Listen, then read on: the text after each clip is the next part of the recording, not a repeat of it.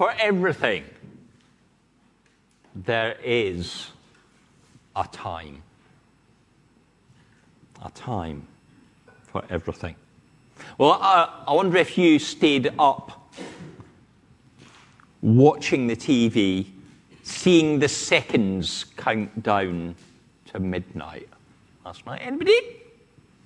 Yeah. Oh, yeah, quite a few. Quite a few of you. In each country, we, we tend to welcome the new year together, even though we might be apart. Seen those last few things, and, and whether it's um, a ball dropping in Times Square or the chimes of Big Ben or uh, fireworks at Sydney Harbour or wherever we are, whatever thing, we, we do it together.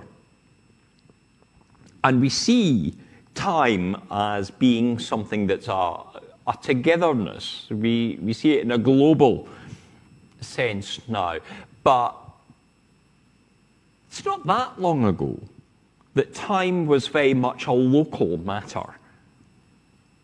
The sunrise might have been the marker of the new day rather than something that we could wear on our watch or have in our pocket or see displayed on a screen.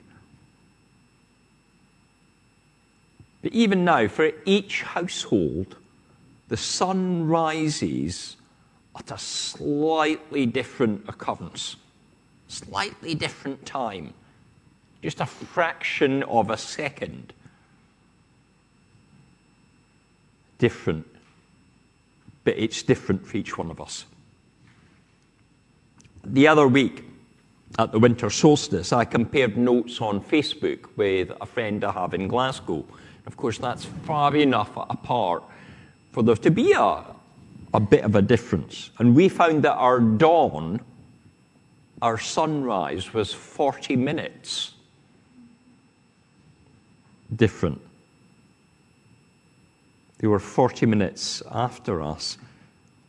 If we'd compared sunset, because they have a shorter day further north, the sunsets were only about 12 minutes apart. And of course, that was the old Hebrew recognition of the new day was the sunset not the sunrise. Of course, for our friends over in Western Australia, there's an eight hour time difference between us and them. Hi, Ash, Jess. Happy New Year, though it's well into it by now. For them, it's summer rather than winter. So the sun rose for them, according to Google, 11 hours earlier than us. You know, that extra bit of sunlight you get in the summer. Days are different. And even between Lindfield and Cuckfield,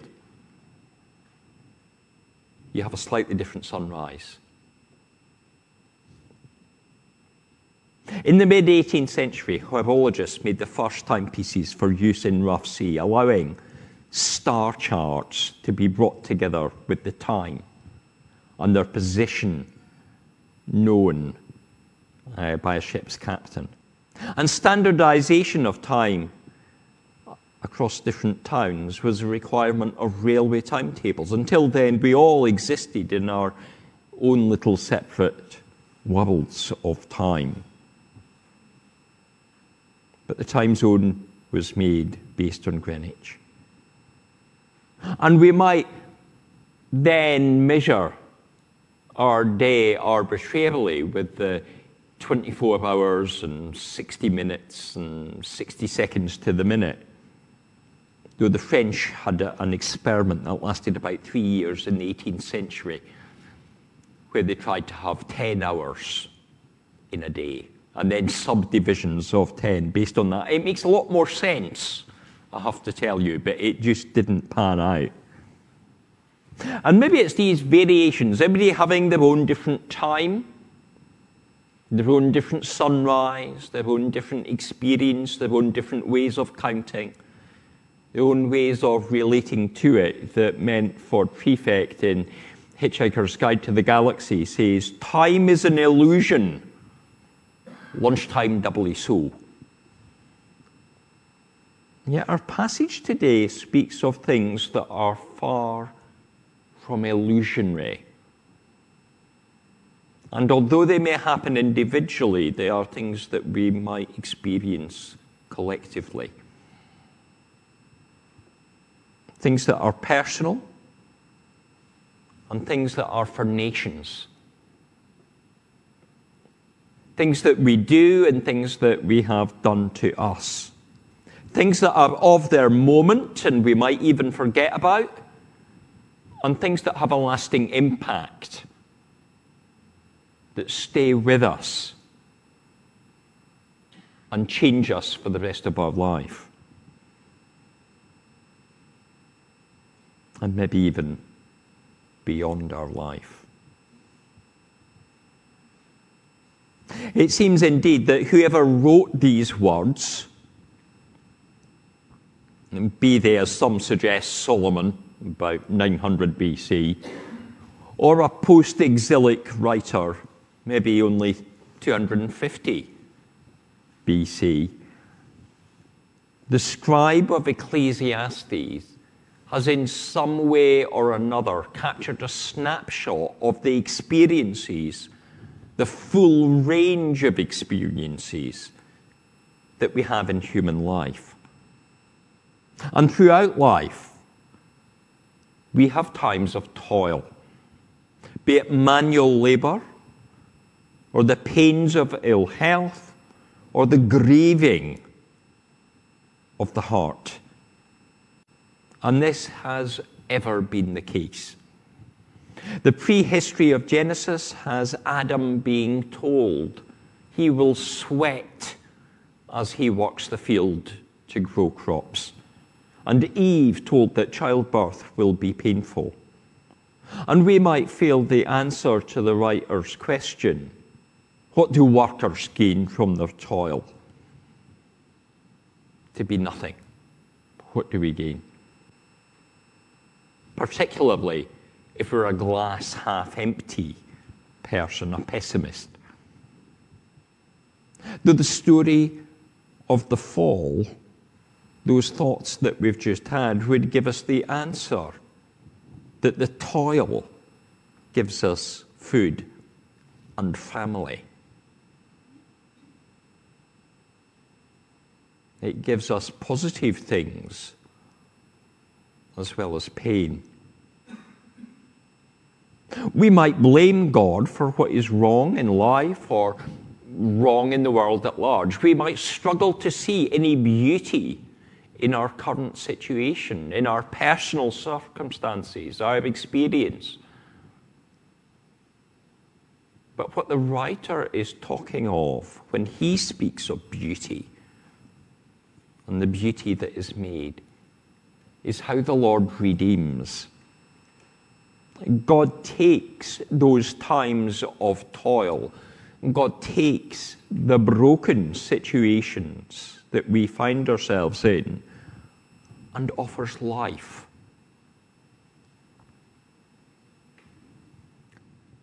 He beautifies the ugly elements of the human existence.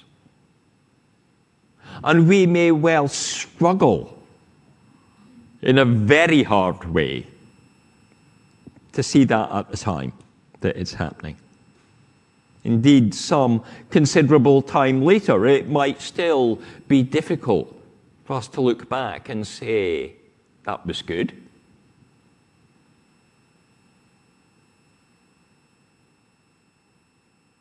Because of the toil that we've done and the toll that it has taken on us. But by the love of God, in the bigger picture, something will happen that there will be positive change. And we shake our heads and say, well, what positive change is it? What positive change is it for the people flooded in a home or a business when the river bank bursts? Or the person whose home is near the edge of a cliff that's being eroded? What positive gain through a time of nations in conflict? What benefit through serious ill health? Perhaps the death of someone really close. And I can't say. And I can't give an answer today because most things that would come out of my mouth would, would probably sound glib. They would sound pastorally uncaring for those in the midst of that pain or for that suffering. The beautification might not easily be seen. It might not be experienced by those who are actually close to the toil. Even to give examples of positive gain from events 50 or 100 years ago might, in this context, not be wise. Perhaps not understandable.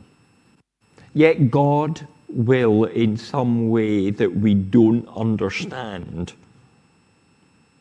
bring goodness. And will, from that situation, bring a beauty. The human heart cannot understand all that God has done, cannot understand that all God is doing cannot understand all that God will do. But God's love is infinite, and He seeks to bring to the fallen an eternal kingdom of justice, peace, and joy.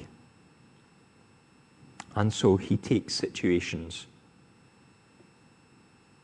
and works through them. Scribe says eternity is set upon our hearts. And that could be thought of as the longing for eternity, the hope of eternity, or the promise of eternity. We commonly understand the word eternity to mean everlasting or uh, an infinite amount of time, but that is not really the fullness of the word as it relates to the presence of God. In philosophy, endless time is sempiternity. Just an infinity of days. But eternity has a greater dynamic. Not simply time increasing, but a timelessness and a peace. And a sense that in that, the, there is no longer that need to toil and that need to strive. There is not the pain that we experience. There is a longing, a desire within each one of us in humanity for a life where we are safe and secure, that our needs are met. There is a searching for eternity. Yet many do not understand that such a longing can only be fulfilled by God as they try to discover their own personal peace, as they go on a journey of exploration, as they see imaginary stars in the sky and set off on a journey, seeking their new king. They sometimes cause unnecessary pain to themselves and to others. They might fall into addictions to drink or to drugs or, uh, or other behavior on that quest that is addictive. They seek to satisfy a need that is there but can't be met simply through the things that we do as humans. Likewise, in the search for stability for a nation, a ruler might take its people into war aggressively. As a business seeks to consolidate its position, it may deliberately undermine others, gaining the market share. To advance in life, to have what we want, we may be led to mistreat others. Those who are our friends, our neighbors, maybe our family members, those we're in close relationships with. Humanity internally, perhaps for some unknowingly, yearns for God. They have eternity upon their heart. But such abuses of power are not of God. The gods that they take are not the true God.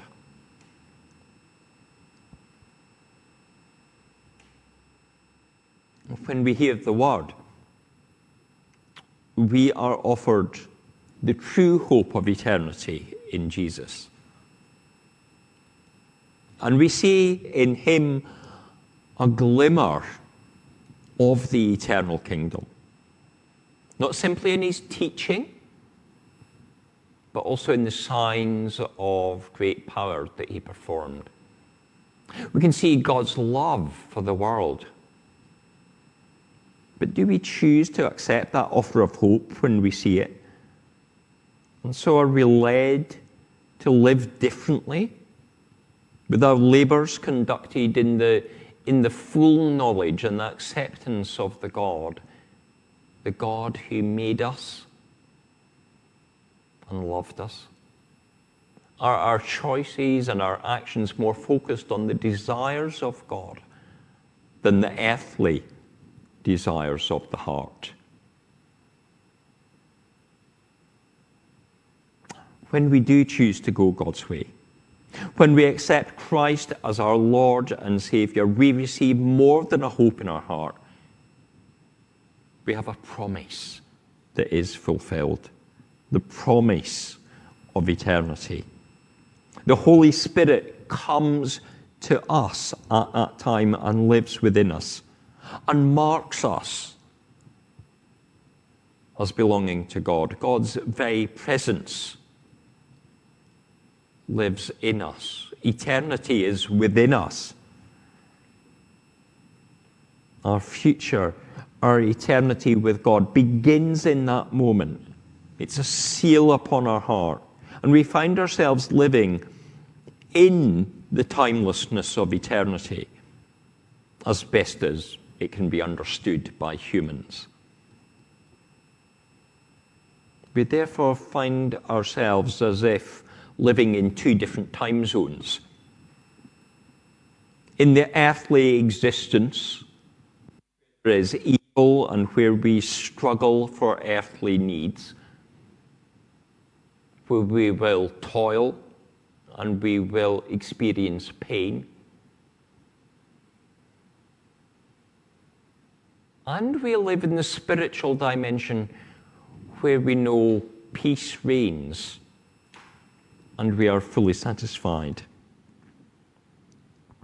We live in the now and what we often consider to be the not yet. Though actually it is now in heaven. It is already in heaven. That's what we pray in the Lord's Prayer, isn't it? When we call for things to be on earth as they are in heaven. And as we exist across this divide in the now and the mm, not yet, it is our place to speak into the times and seasons that we see.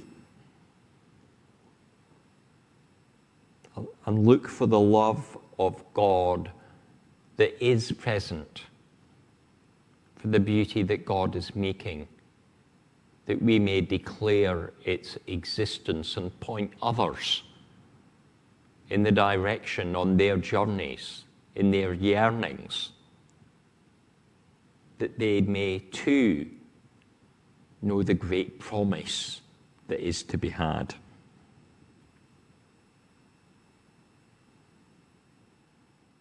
As we live this, this difficult life, now and not yet, we need to make sure that we have our time set rightly. I imagine all of us, certainly in the UK, are familiar with the pips that are broadcast by the BBC. Normally six, the last one being long and being the actual time that's being marked on the hour Actually, they can do it every quarter hour. Um, but we're just used to it on the hour. But I doubt we, we go and adjust our, our watches. We don't sit there with our clocks every, every day going, oh, that's it, right. Mm. And of course, in these days of DAB digital radio, although we might hear them more clearly, the sound might be wonderful the encoding and the decoding throws them out slightly. And if you walk between different rooms with the radio on at the same time, you hear a slight difference.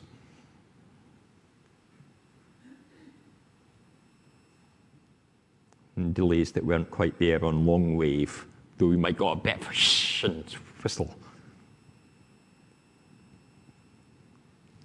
In the way we live our life, it's not our watches but our hearts that need to be synchronized. And not with the way of the world, but with the way of God. We need to daily pause and listen for the signal of what God has in mind and try to adjust to that timing. What God is saying, what God is doing as his people, we then need to tweak our thoughts, our words, our actions, so that more of the kingdom is revealed. So that more can come to know the kingdom.